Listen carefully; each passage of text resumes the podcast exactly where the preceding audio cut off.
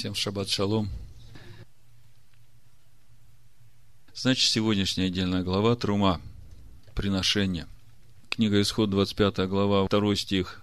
«Скажи сынам Израилевым, чтобы они сделали мне приношение. От всякого человека, у которого будет усердие, принимайте приношение мне». То есть, э, принцип строительства скинии начинается с приношения, которое делают сыны Израилева. Скажите, какое приношение можете сделать вы Всевышнему, чтобы из этого приношения могла строиться его скиния? Я говорю не о материальной скине. Но пусть этот вопрос останется пока неотвеченным из всего, что я буду говорить, вы потом в конце мне ответите, какое же все-таки приношение Бог ожидает от нас. Приношение – это какая-то жертва, это что-то надо от себя оторвать. Бог говорит, сделайте приношение, восьмой стих, и устроят они мне святилище, и буду обитать посреди их.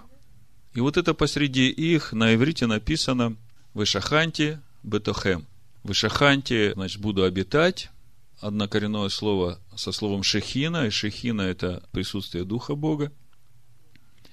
А Бетохем подразумевает э, присутствие внутри. И тогда сразу у мудрецов вопрос – тогда где же будет раскрываться присутствие Всевышнего? В скине или в стане? Если в скине, то тогда почему написано Бетохем среди них? Потому что Бетохем подразумевает внутреннее раскрытие в человеке. Если в скине, то тогда почему написано Бетохем? Почему среди них? Можно было бы сказать, что буду раскрываться в скине – и этот спор между мудрецами, он значительно глубже. Мудрецы пытаются понять, зачем вообще был дан этот закон, в котором описывается строительство скинии, в котором описывается жертвоприношение животных. Вот это же Бетахем. Дальше мы будем читать в исходе 29 главе, давайте я вам покажу. Уже конкретно речь идет о жертвоприношениях. Речь идет о постоянном всесожжении, утренней и вечерней жертве, да? И 42 стиха и дальше написано, это всесожжение постоянно в роды ваши, перед дверями скини собрания, пред Господом. Что? О чем речь идет? Речь идет о всесожжении.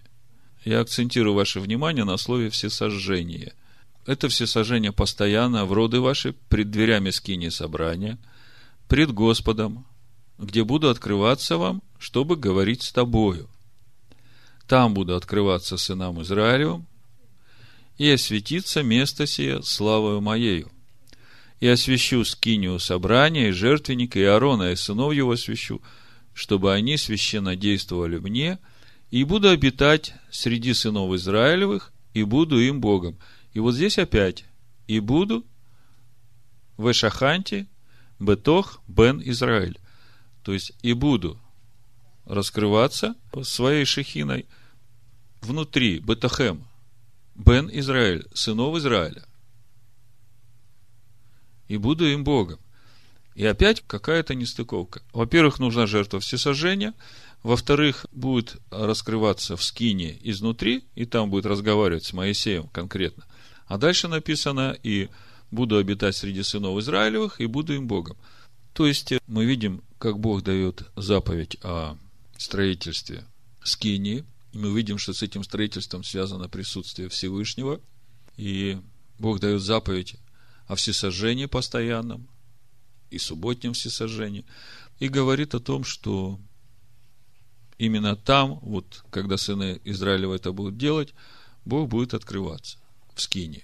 И в связи с этим у меня большой вопрос.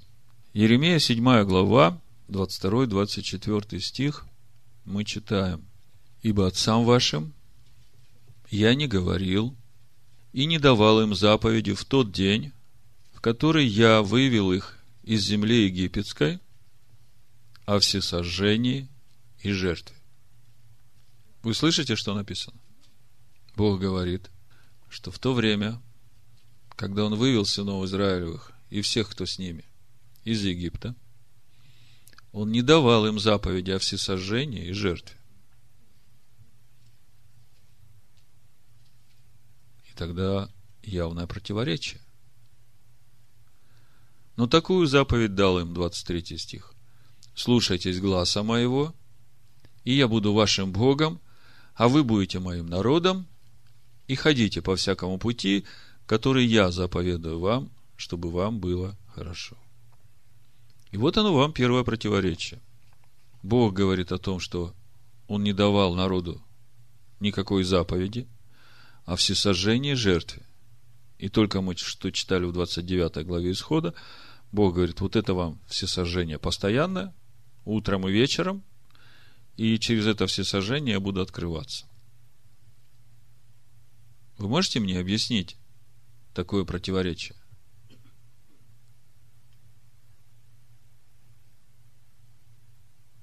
Вот я почитаю вам, что говорят мудрецы на эту тему, а потом мы еще поговорим об этом, имея уже Писание Нового Завета.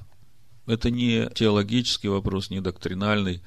Все, о чем мы будем сегодня говорить, будет касаться напрямую каждого из нас. Я хочу, чтобы вы через все это увидели, какой же главный смысл всего, что мы читаем в Торе, что сделал Иешуа. Чего хочет Бог вообще? Какое его намерение? Какая его главная цель? И когда мы это уразумеем – тогда, может быть, у нас придет некая свобода в том, чтобы освободиться от какого-то законничества в своей жизни и желания оправдывать себя какими-то делами, которые мы делаем по закону. Значит, бросается в глаза явное противоречие, которое мы видим о заповеди о всесожжении. И как можно тогда говорить, что Бог не давал такой заповеди, если мы читаем такую заповедь? Нахманит Рамбам говорит – что изначально не было необходимости в такой заповеди. Если человеку дается заповедь любви к Всевышнему, то он, ходя в этой любви, просто не может согрешить. А если он не согрешает, то зачем тогда затевать приносение жертв?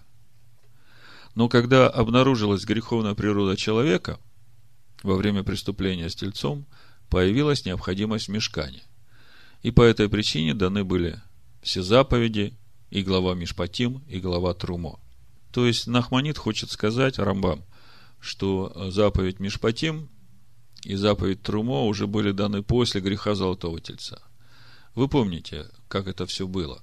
Бог говорит 10 заповедей, Моисей записывает эти заповеди и записывает э, главу Мишпатим, как в прошлый раз мы говорили. И говорит, все это книга Завета. И вот в этом Бог заключает с вами завет – и потом поднимается на 40 дней, и Бог говорит, ты поднимись ко мне, и я тебе объясню э, все законы и заповеди, что я тебе сказал. Напишу их для научения народа. И Моисей был там 40 дней.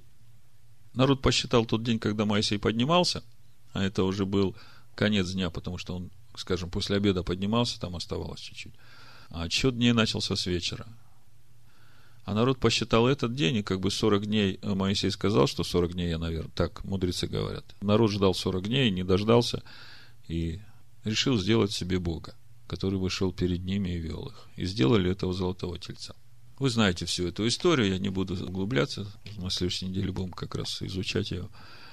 Но в прошлый раз мы уже убедились, что заповеди Мишпатим это уже была милость Бога по отношению к его народу, поскольку в Завете сказано «не кради», в заповедях Бога сказано «не кради».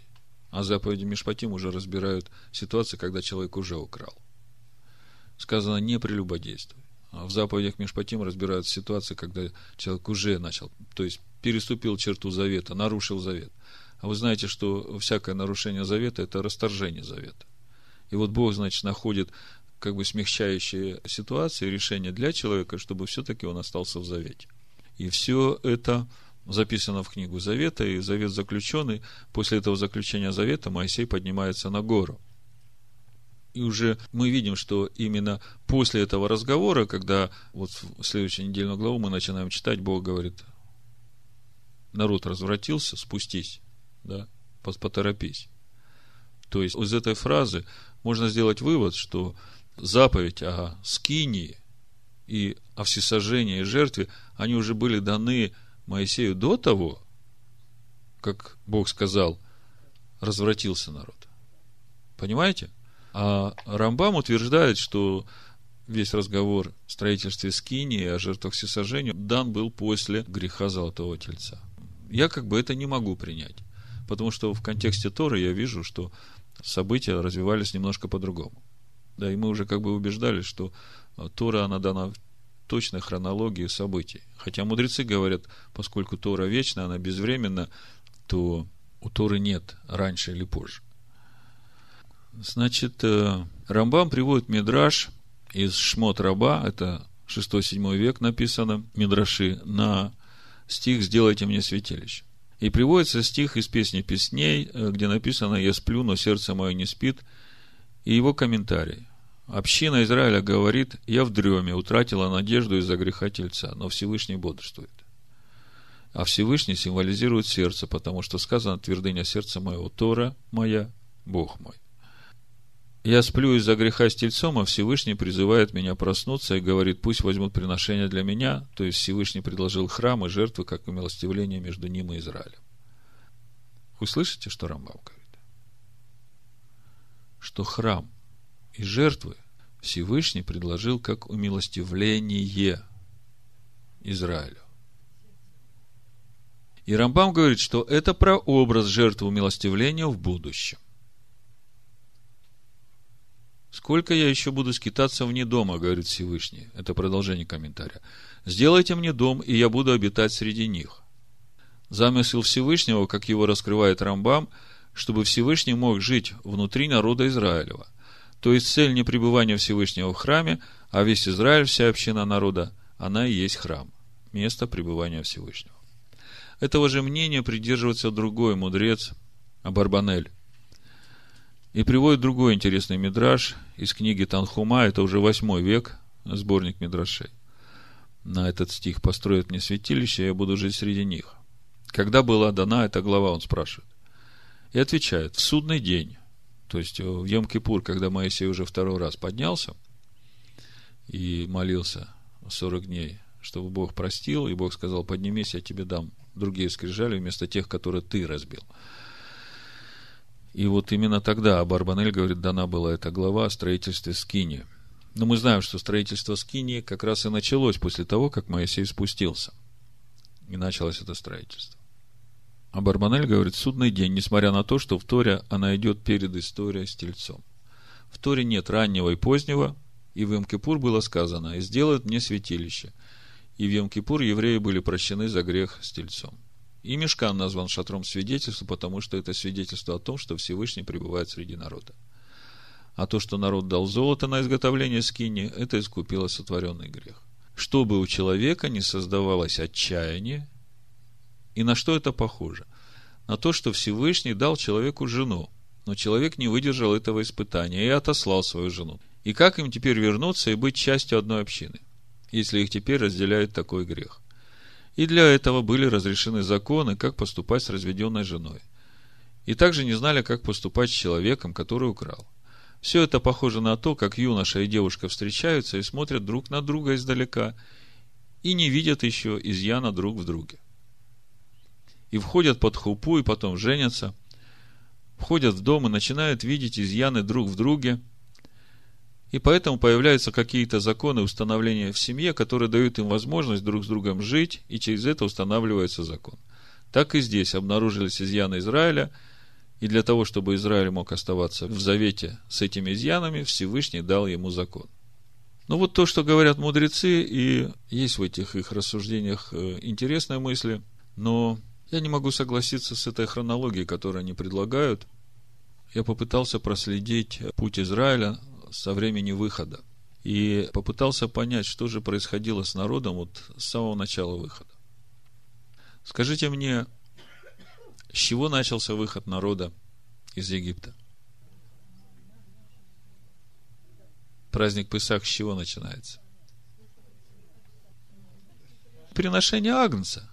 И вот когда народ в Египте приносил Агнца, как он его приносил? Он приносил его к священнику – и священник его приносил перед Богом, или как это было? Каждый в своем доме.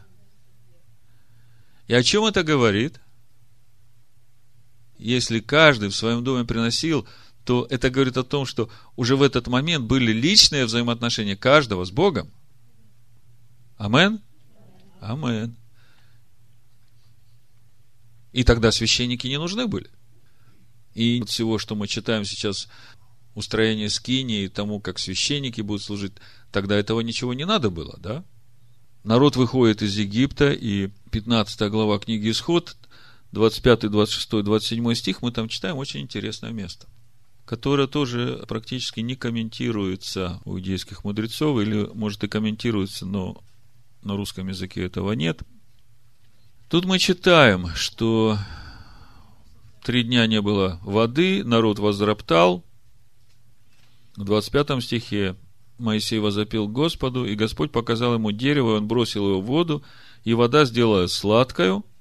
Там Бог дал народу устав и закон, и там испытывал его. Вот если говорить о законе, то уже здесь слово «мишпатим». Вот здесь вот уже даны были Хуким и Мишпатим. И там испытывал его. И сказал, если ты будешь слушаться гласа Господа, смотрите, Бог говорит, если ты будешь слушаться гласа Господа. Разве эта фраза не говорит о том, что они имели способность слышать голос Господа? Ну, как бы нельзя народу ставить такое условие, если народ не имеет слышания, правда? И Бог говорит, Бог выводит их из Египта, они каждый приносит агнца по вере. Все выходят. Причем до этого уже все были обрезаны, те, кто не были обрезаны. У Иисуса Навина в пятой главе мы читали об этом, что весь вышедший из Египта народ был обрезан. А Бог дал Моисею заповедь об обрезании и об уставе Писах первого Ниссана. Он сказал, сей месяц да будет у вас первым. Помните, мы начинаем читать 12 главу Исход, и об этом начинается. И с первого Ниссана до 15 15 дней. И до 10 Ниссана, значит, все, которые собирались выйти из Египта, уже были обрезаны – чтобы 10-го Ниссана взять этого Агнца, внести в дом и жить с ним до 14-го Ниссана. И это уже мог делать только тот, который был обрезан. То есть, я хочу сказать, что уже накануне выхода начались у каждого личные взаимоотношения, потому что обрезаться, что это значит для нас? Это суть того нищего духа в тот день нашей жизни, когда мы сказали, Господи, я не знаю, как жить, я смиряюсь перед Тобой научи меня жить по Слову Твоему. И вот с этого момента, это суть нашего обрезания, когда мы говорим, что вот мы покоряемся под Твою руку. То же самое там было, да?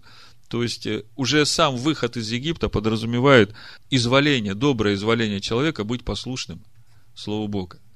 Быть обрезанным, участвовать в час праздника Песаха, принесения этого приношения – и дальше уже народ пошел уже свободный от Египта. Они уже видели, как все враги погибли. И это тоже суть нашего освобождения, когда вдруг в один момент э, все эти неприятности, которые свалились на, на вас, они вдруг каким-то образом разрешились. И вы стали свободными. И вот, э, вот этот момент истины, когда ты под давлением, и тебе предлагают взаимоотношения с Богом, ты согласен. А вот когда ты почувствовал, что тебя освободили, и ты увидел твоих врагов утопленными, да, и Бог говорит, что ты их больше никогда не увидишь. Вот в этот момент, когда ты ощутил эту полную свободу, и все враги твои уже тебе не опасны, в этот момент Бог тебе предлагает в свободе выбрать, следовать за Ним. И вот я вижу вот эту встречу народа с Богом, когда три дня не было воды. Вы же знаете, что это же не случайно. Бог дает народу устав, закон, и там испытывает его. Вот эта вот фраза, вот это испытывает. Как вы думаете, зачем это Богу надо было? Все это дать и испытывать.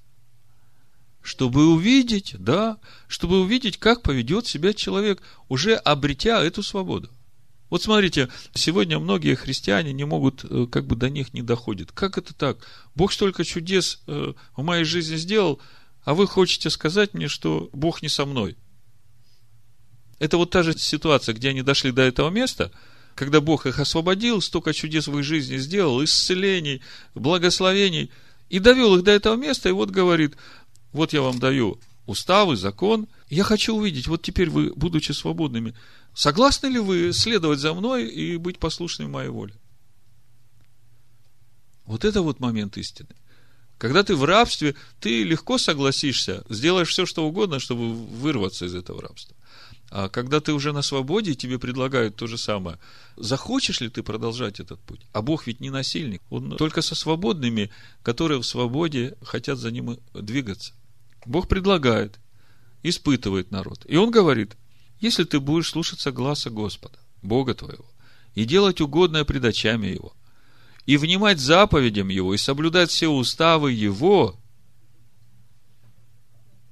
о чем это говорит? Тора еще не было написано. Заповеди, законы, уставы Бога еще не были записаны на бумаге. Но они были. Мы читали, что Авраам уже исполнял и заповеди, и законы, и уставы. И самое главное, он был послушен голосу Бога. Бог выводит народ и обновляет эти знания. Испытывает народ. И я вижу, что вот уже здесь Бог увидел, с одной стороны, желание народа двигаться за Всевышним, а с другой стороны, их полную неспособность контролировать свою ветхую вот эту природу, которая в Египте погрузилась на самое дно, можно сказать, этого зла. И тут полный конфликт между желанием человека и способностью человека. И Бог понимает, что десяти заповедей в том виде, которое они есть, человек не сможет сохранить этот завет. Он не сможет прожить так, чтобы не украсть. Ну, проходя этот путь научения, пока он научится. То есть, Бог в этот момент, когда дал и начал испытывать, он увидел, я так понимаю, что он уже тогда увидел необходимость того, чтобы дать людям вот эти мишпатим и э, вот эту всю процедуру жертвоприношений, чтобы люди не теряли надежду, вот как пишет Абарбанель. То есть, вот здесь уже, когда это начало происходить, когда Бог испытывал народ и увидел, насколько велика греховность человека, и он не способен удержать в себе вот эти чистые заповеди Бога и сохранить их. Бог проявляет милость к народу и дает этот закон, который мы говорили, что э, закон, от которого проклятие. На самом деле мы видим, что этот закон, как апостол Иоанн говорит, это благодать, потому что в этом законе он начинает разбирать такие ситуации, когда человек уже приступил завет, когда он уже переступил заповеди Бога. И как это можно назвать, как неблагодать для человека? Потому что если бы не было вот этих законов, Мишпатим, которые разбирают ситуации, когда человек уже украл, когда человек уже прелюбодействовал, когда человек уже развелся с женой, когда человек сделал какие-то глупости, которые, по сути, они разрушают взаимоотношения человека с Богом. Потому что согрешивший в одном, согрешил во всем.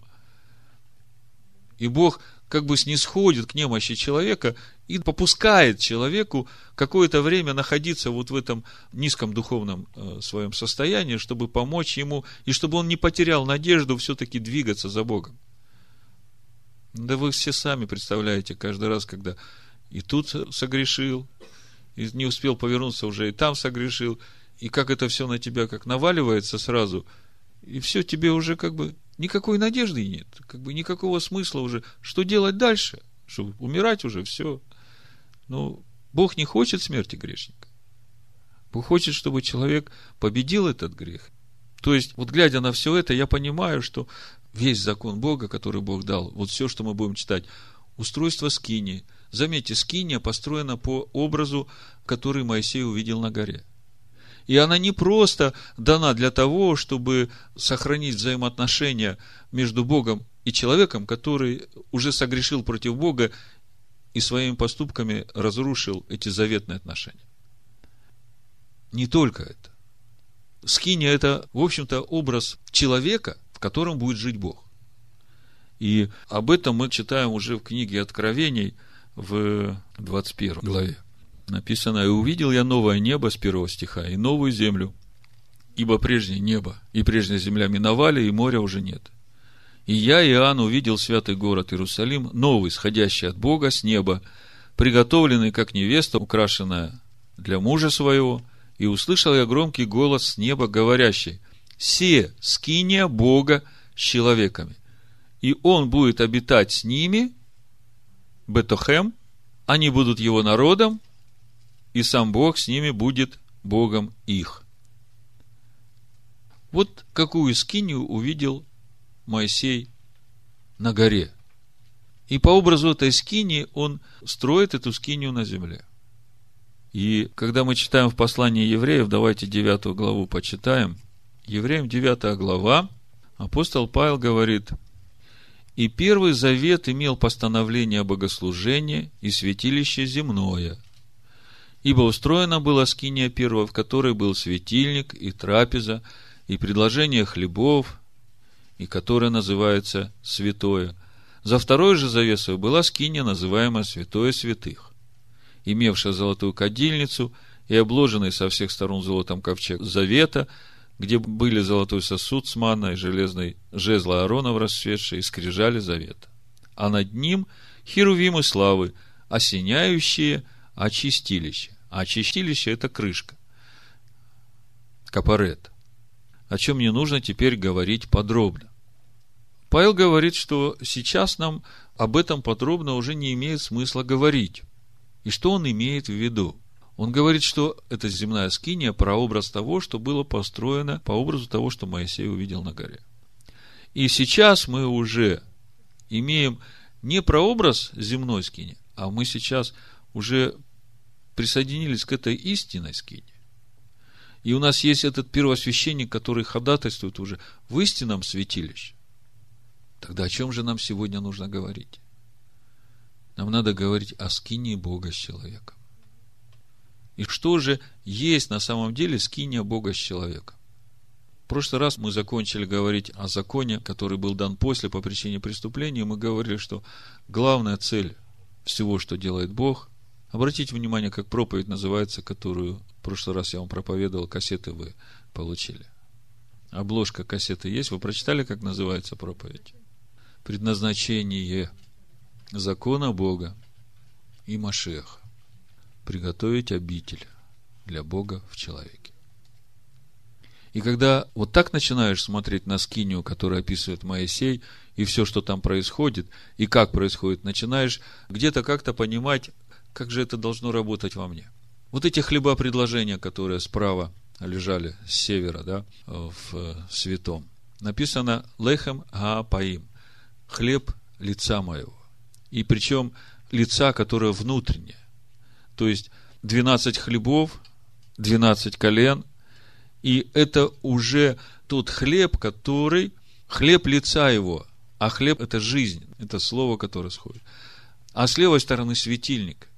И светильник горит тем же елеем, который приносит народ для Всевышнего.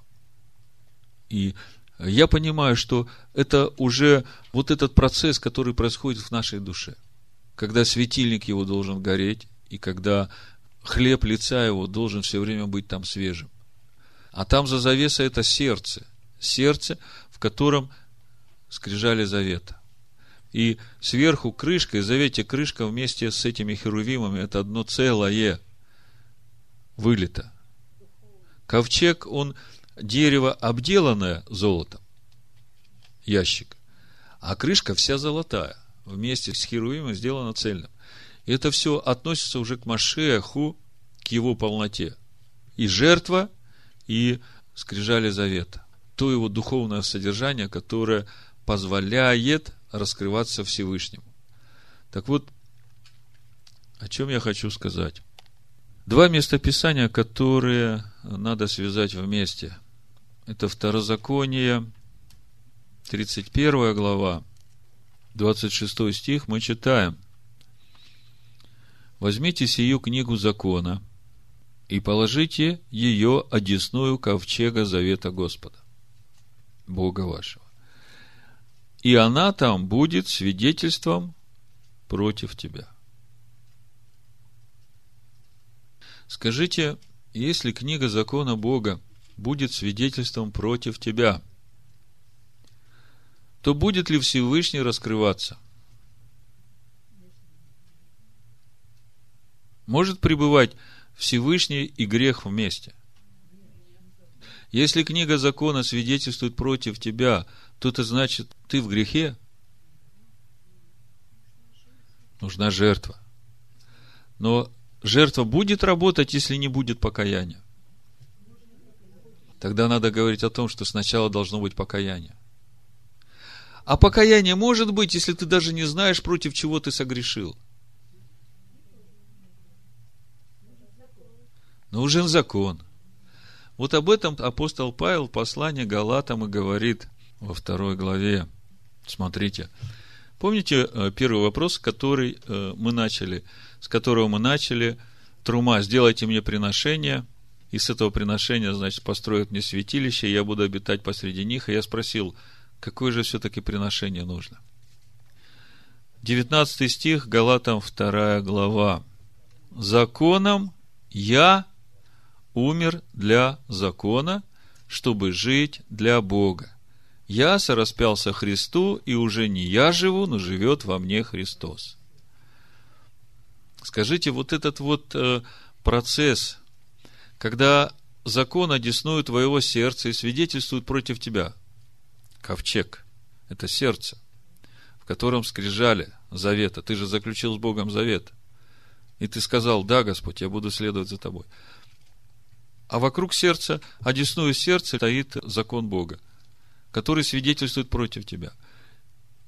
И для того, чтобы он против тебя не свидетельствовал, что тебе нужно? Умереть. Обрезать сердце, да.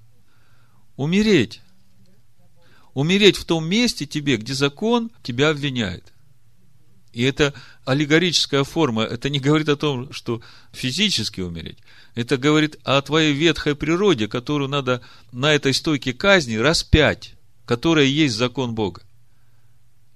Павел говорит, законом я умер для закона, чтобы жить для Бога. Вот это и есть вот этот обмен, вот это и есть то приношение, которое ты должен сделать, чтобы приготовить место Всевышнему.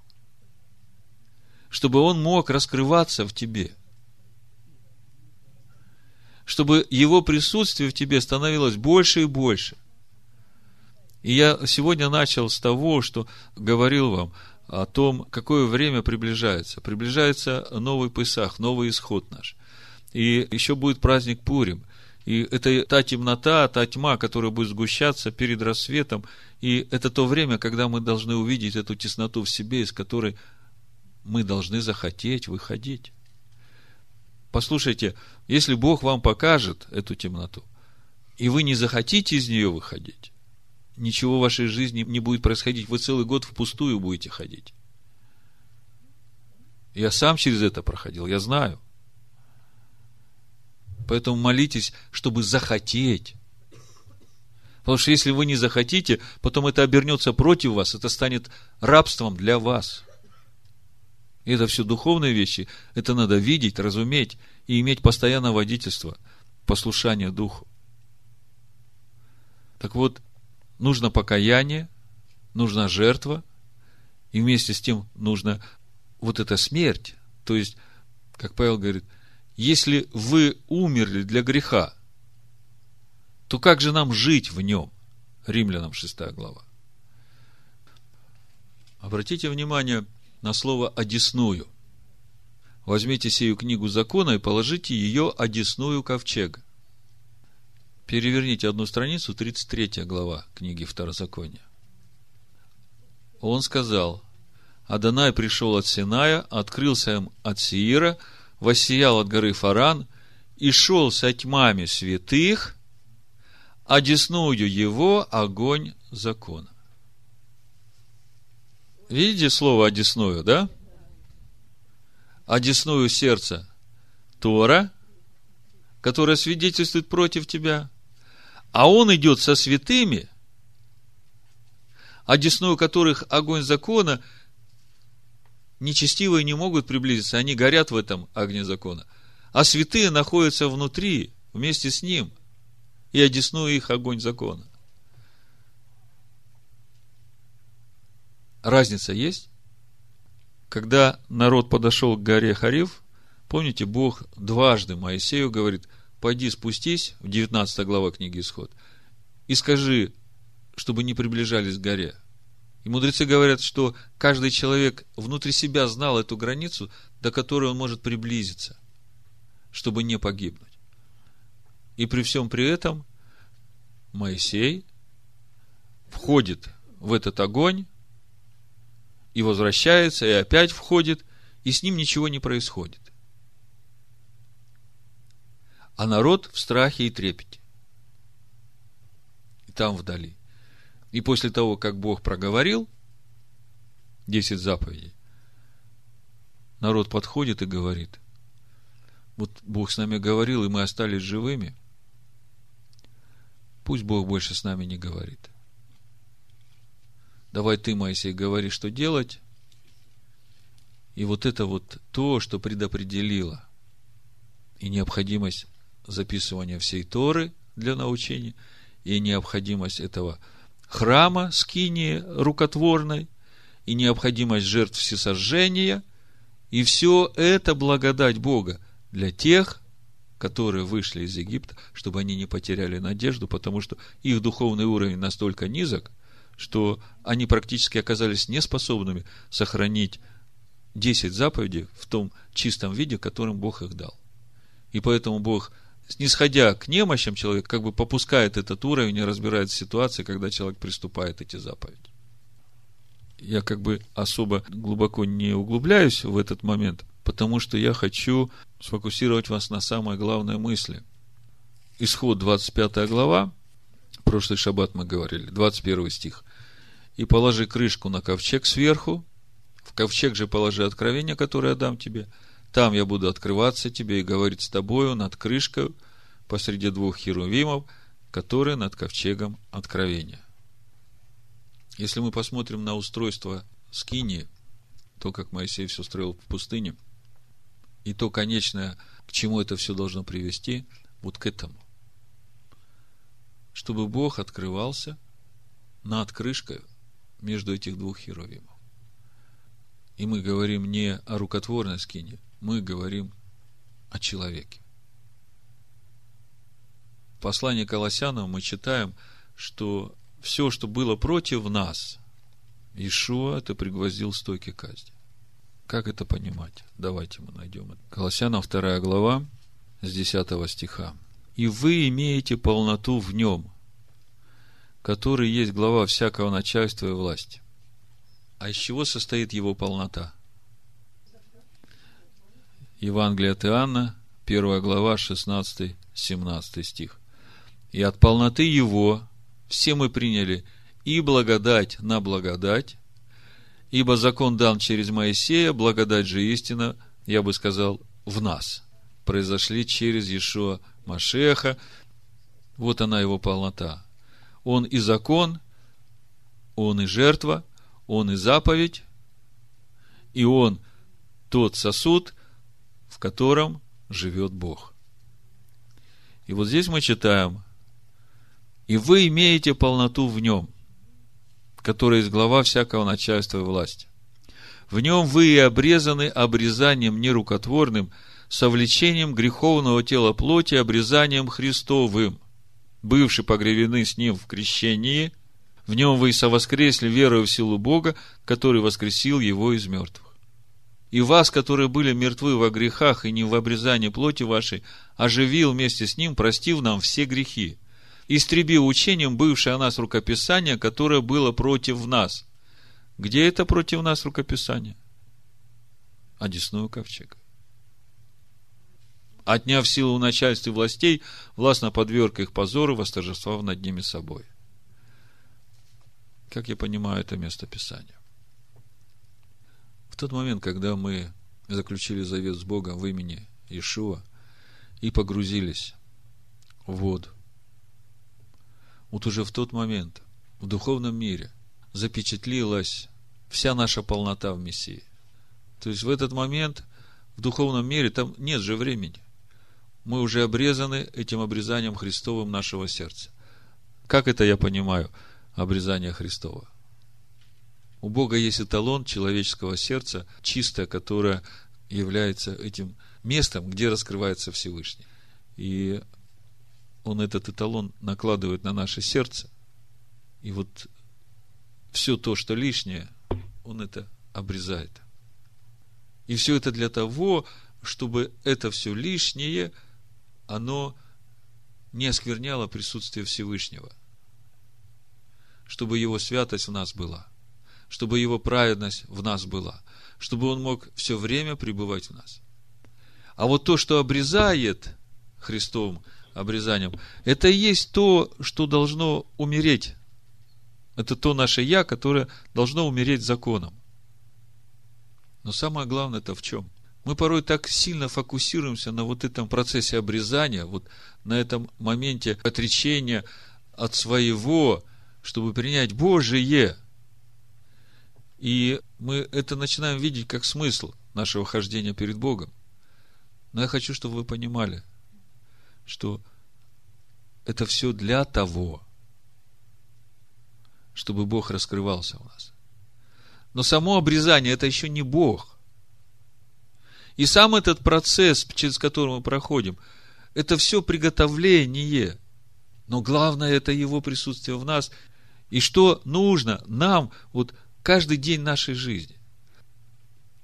Если есть что-то, что против нас свидетельствует, то крышка нам для того и дана, чтобы мы могли этой жертвой покрыть вот это, что против нас, чтобы присутствие Всевышнего все время в нас было – Крышка это, это жертва Иешуа, это капарет. То есть я хочу, чтобы вы где-то как-то ухватили вот эту главную мысль. Что главное, чем мы отличаемся от э, всего Израиля, который жил при рукотворной скине, тем, что мы уже носители Всевышнего в себе. Сердце наше – это там, где его заповеди – а крышка – это та жертва Ишуа, которую он принес за наши грехи, чтобы закон Бога, который одесную нашего сердца, не свидетельствовал против нас. Я хочу, чтобы вы это осмыслили и увидели тот главный приоритет нашей жизни – ощущение Его присутствия в себе во всякое время. Речь не идет о защите, речь не идет о том, что Он наш целитель, речь не идет о том, что Он нас обеспечитель. Вообще не идет речь о функциях, которые Бог делает для нас. Речь идет о том, что мы являемся Его сосудом. Речь идет о Его присутствии в нас во всякое время. А все остальное, через что мы проходим по жизни, то, что мы в духовном мире уже имеем полностью обрезанное сердце, да и амен. То есть это то, каким Он нас видит, то, во что Он нас ведет. И то, через что нас проводит, это все именно для того, чтобы привести наше сердце именно в соответствие. Но сейчас мы не можем сказать, что это наше сердце уже полностью обрезано. Потому что у нас возраст такой. Когда мы придем в полноту возраста сына, тогда так и будет. Но пока мы растем, мы проходим через этот процесс. Но я хочу обратить ваше внимание на то, чтобы вы не зацикливались на этом самом процессе. Знаете, кто-то э, хороший образ как-то дал. Он говорит, порой верующий похож на птицу, которая, ну, испачкала где-то свои перья. И она э, вот сфокусировалась на том, что ей надо очистить себя от этой нечистоты. И выдергивает, выдергивает эти перья, в конце концов выдергала все и летать не может. Мы часто попадаем в эту же самую проблему. Птиц надо не выдергивать, а смыть, да. И смыть его кровью, которую Он уже пролил за нас. И для того, чтобы смылось поистине, нужно истинное раскаяние. А истинное раскаяние, когда ты увидишь действительно, что закон свидетельствует против тебя. Потому что законом познается грех. И когда ты начинаешь видеть все это и раскаиваешься, это то самое главное, что тебе нужно. Потому что Бог живет с нищими духом с сокрушенными духом и сердцем. Когда ты каждое утро просыпаешься и говоришь, Господи, даже если бы я был сам по себе в 10 раз духовно сильнее, чем я есть, я все равно бы не смог достичь того уровня праведности и того уровня святости, который я могу иметь, когда ты во мне живешь. Поэтому я не хочу своей праведности, я не хочу своей святости. Единственное, чего я хочу – Твое присутствие во мне во всякое время. И для этого нужно и покаяние, и исповедь. И для этого нужно постоянное пребывание в Слове. И для этого нужна молитва. Но главное – это Его присутствие в нас. И мы это имеем с того момента, когда мы призвали Иешуа в свое сердце, потому что Бог живет в Иешуа. Обратите внимание, вопрос строительства Скинии мы теперь будем разбирать до конца книги Исход. Только с 32 по 34 главу мы будем говорить о грехе Золотого Тельца, а все остальное время мы будем изучать устройство Скинии. И это все для того, чтобы мы э, понимали вот тот путь прохождения, нашего прохождения в святость присутствия Всевышнего. Смотрите, двор скини, завеса на четырех столбах.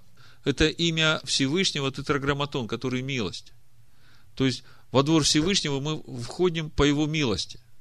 Потом проходим жертвенник всесожжения, где мы посвящаем себя и говорим, Господи, не своей силой. Я хочу, чтобы Ты во мне все это делал. И это наше посвящение.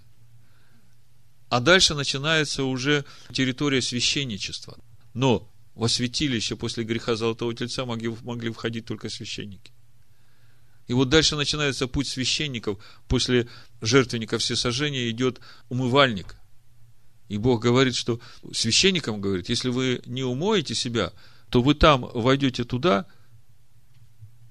завеса в скиню на пяти столбах. Пять столбов – это имя Элогим, это суд. То есть, для того, чтобы войти в его присутствие, потому что он там раскрывается, чтобы войти в его присутствие, надо себя провести через суд. То есть, через книгу закона ты должен уже пройти, и чтобы Тора против тебя не свидетельствовала. И вот ты тогда приходишь в его присутствие, и с правой стороны у тебя хлеба предложений, и это хлеб лица его, слева свет его, светильник, перед тобой этот жертвенник молитвенный, где воскуряется молитва, а дальше завеса – а он эту завесу разорвал. И то есть ты входишь уже в присутствие Всевышнего. И Павел говорит, 19 стих, 10 глава, Итак, братья, имея дерзновение входить во святилище посредством крови Ишуа Машеха путем новым и живым, который он вновь открыл нам через завесу, то есть плоть свою, и имея великого священника над Домом Божьим – да приступаем с искренним сердцем, с полной верой, краплением, очистивши сердца от порочной совести и омывши тело водою чистою. Смотрите, крапление – порочная совесть, порченная совесть исправляется через покаяние краплением крови Иешуа. Омывши тело водою чистою, о каком теле идет речь? Помните, соединяющийся с блудницей есть одно тело, да, с блудницей. А соединяющееся с Господом есть один дух с Господом. И мы говорили, что тело – это заповедь. А заповедь живет духом. Так вот, омывший тело водою, помните умывальник, он из зеркал весь сделан. Женщины отдали свои медные зеркала, и из этих зеркал был сделан этот умывальник. И когда человек умывался в этом умывальнике, то он видел себя, свое отражение и омывал себя водой чистой. Это прообраз того, как мы смотрим в Слово Божие, которое говорит о том, какими мы должны быть. И омываемся этим Словом, чтобы смыть себя то, на что мы не похожи. И вот после этого мы ходим как раз через эти пять столбов, на которых висит завеса в скиню, входим в присутствие Всевышнего. Рамбам говорит, если ты хочешь личных отношений со Всевышним, то здесь нужно умирать для себя, чтобы давать место Богу. То есть, если человек выйдет из этого жестокосердия, то только тогда начнутся личные взаимоотношения. Должен стать нищий духом. А для этого нужно убить жестокое сердце. А это только через раскаяние в собственной неспособности руководить своей жизнью. Поэтому сегодня и завтра, и каждый день – и всю оставшуюся жизнь, пока вы будете жить, мне хотелось бы, чтобы вы фокусировались на том, в каждый момент времени, Всевышний, а ты со мной? Господи, а ты здесь? Господи, а мое сердце сейчас само по себе, или ты руководишь мной? То есть вот если это у вас всегда будет, то это самое главное. И как только вы это теряете – тогда вам надо быстренько искать, где потеряли. И вернитесь в то самое место, где потеряли, и найдите это, и восстановите. вы не будете стеснены внутри. Вас не будет никто обвинять в том, что вы что-то сделали неправильно. В 8 главе Римлянам 8.32 мы читаем, «Тот, который сына своего не пощадил, но предал его за всех нас, как с ним не дарует нам и всего». Кто будет обвинять избранных Божьих? Бог оправдывает их. Кто осуждает? Машех умер, но и воскрес. Он одесной Бога, и Он ходатайствует за нас. Вот такая сейчас скиния нерукотворная, и мы все камешки в этой скине, и Бог очищает сейчас эти камешки. И придет время, эта скиния спустится с неба, и Бог будет обитать в этой скине среди человеков, и будет их Богом, и они будут Его народом. Вот такая взаимная зависимость и свидетельство. Тот, кто имеет в себе Бога, тот Его народ. И это ответ для нас. Если мы действительно хотим иметь личные взаимоотношения, которые Он дал нам по благодати, отдав Сына Своего, то единственное, что нам нужно, это всегда заботиться о том, чтобы иметь Его присутствие в себе. Амен. Амен. Амен. Амен. Амен. Амен.